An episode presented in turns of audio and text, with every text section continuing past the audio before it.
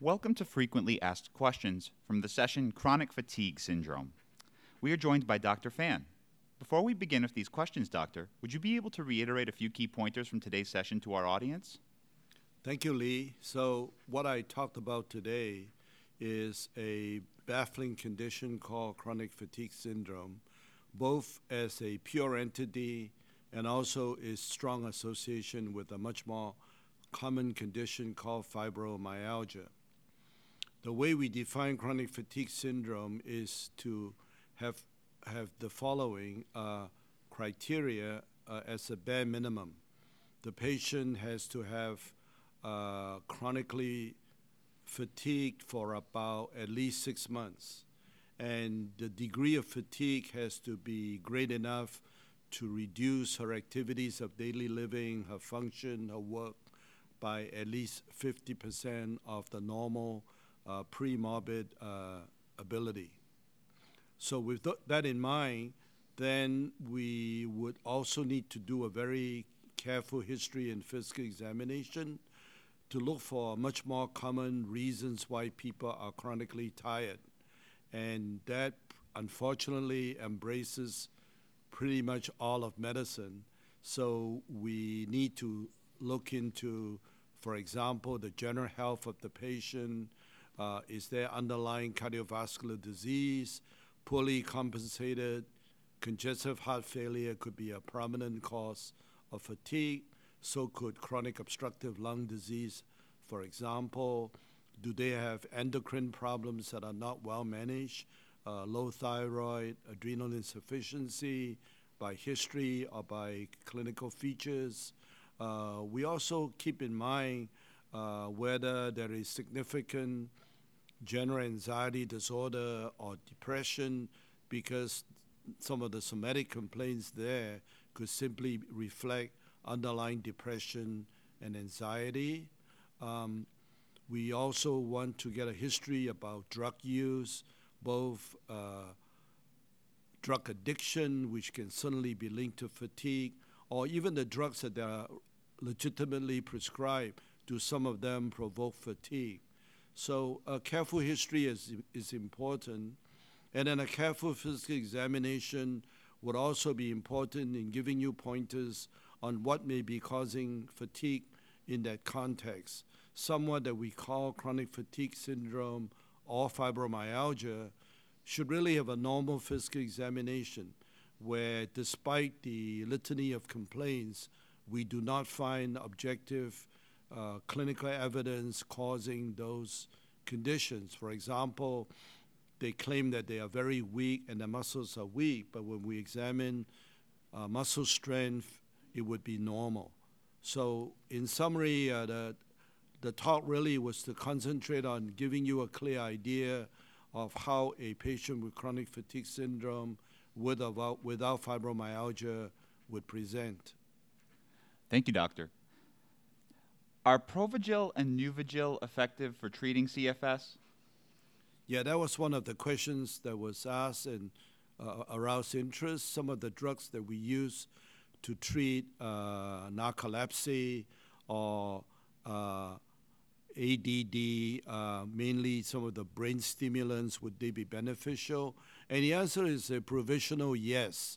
Uh, in patients who are really fatigued, we have used small doses of these drugs, as well as Ritalin or even dextroamphetamine.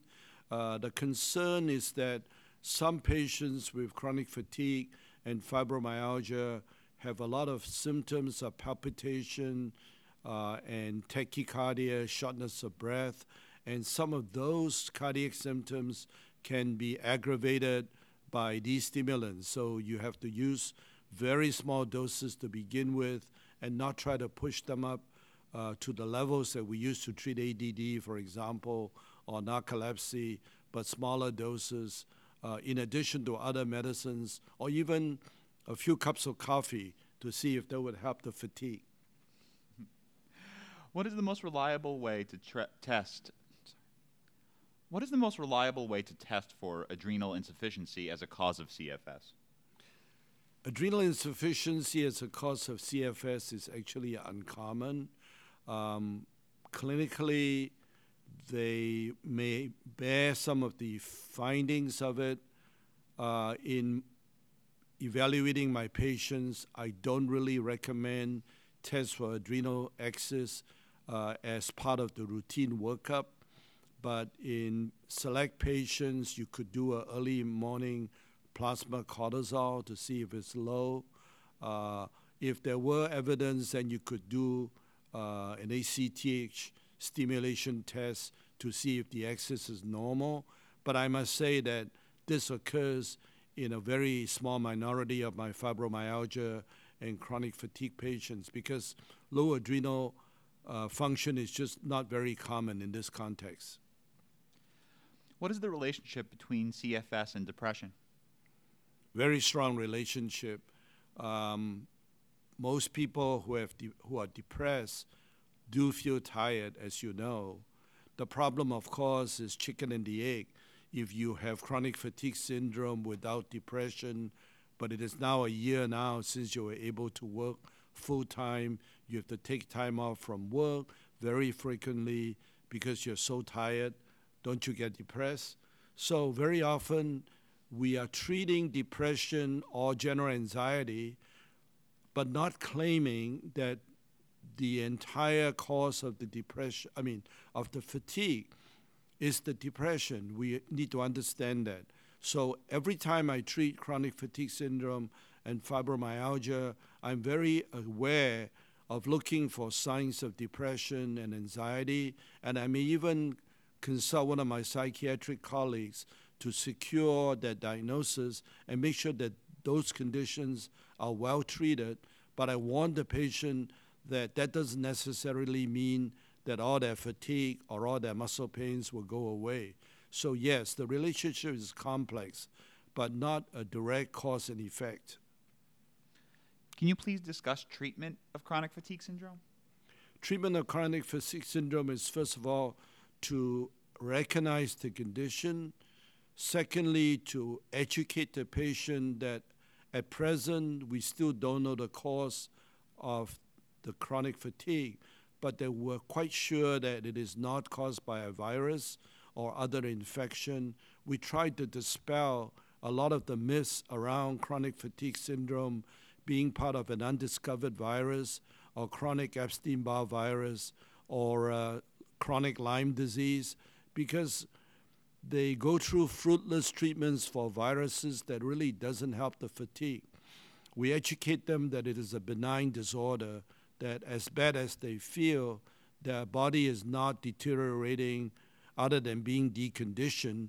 Uh, they're not really getting muscle breakdown or joint inflammation, or their brain is uh, deteriorating, or that they have an autoimmune disease like lupus that is attacking the body. So the symptoms may be present chronically, but they don't lead to objective evidence of tissue damage. So it's a benign condition.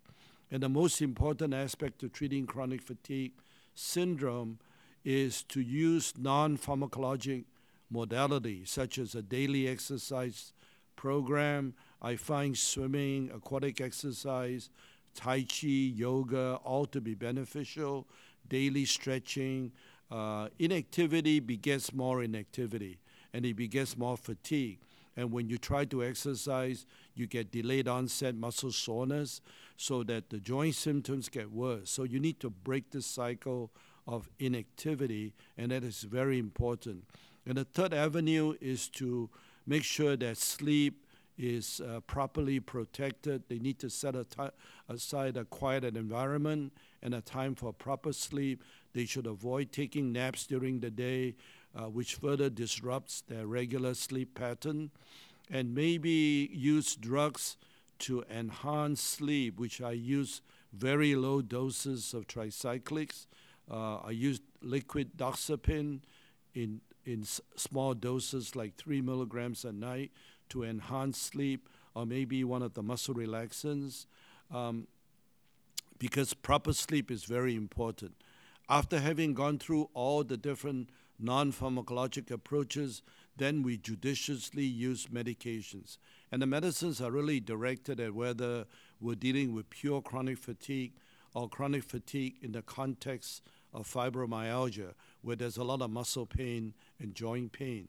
So if if fatigue is the dominant issue, then I tend to use the so-called SNRIs, the dual serotonin norepinephrine release inhibitors, such as duloxetine or milnacipran, in small doses and build them up because that helps not only the fatigue but relieves some underlying depression.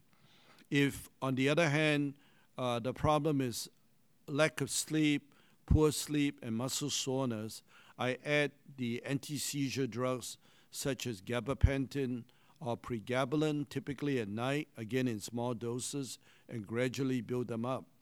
But they are not mutually exclusive. Patients do well with uh, combinations of an SNRI together with a, a sleep promoting drug, together with an anti seizure drug for the pain, and you can use permutations and combinations. Uh, recently, there's been a push to use uh, cannabis in various forms to treat chronic fatigue and fibromyalgia, but I must warn you that this is still uh, very, very new, and we don't really know uh, in the long run uh, what it is like to have someone chronically on a cannabinoid. But uh, that is being used now to treat the pain of fibromyalgia, as well as uh, narcotic antagonists like naltrexone. What you really want to avoid in this context are the opioids. So we do not use narcotics to treat chronic pain in the context of fibromyalgia and chronic fatigue syndrome. Because we think that the underlying problem with both chronic fatigue and fibromyalgia is central sensitivity, where the brain becomes overly sensitive to signals from the environment, causing the discomfort and the pain, and signals within the body affecting the autonomic system, causing the fatigue, uh, the dizziness, the orthostatic imbalance. And the problem with opioids is that it induces hyperalgesia and hypersensitivity in the brain, and taken long term can actually make the symptoms worse. Final question, doctor. Can you contrast a FM tender point versus a MFPS trigger point? Very nice question. So, there are two conditions. One is fibromyalgia, the other is myofascial pain syndrome. And both have tender points or trigger points. Uh, myofascial pain syndrome is the older terminology. Uh, we use it when people have a lot of soreness and tenderness in a, one region of the body, typically the neck and shoulder girdle. After, let's say, an automobile accident, we call this chronic whiplash syndrome. And they are very tender in these tender areas. And to be honest, they're actually the same tender points as fibromyalgia. But in the older uh, MFS literature, the myofascial pain literature, there is a, a, a, contention that these are trigger points. When you press them, the pain triggers along a certain pathway. Whereas fibromyalgia, they are tender, but they don't trigger. The truth is that they're probably the same.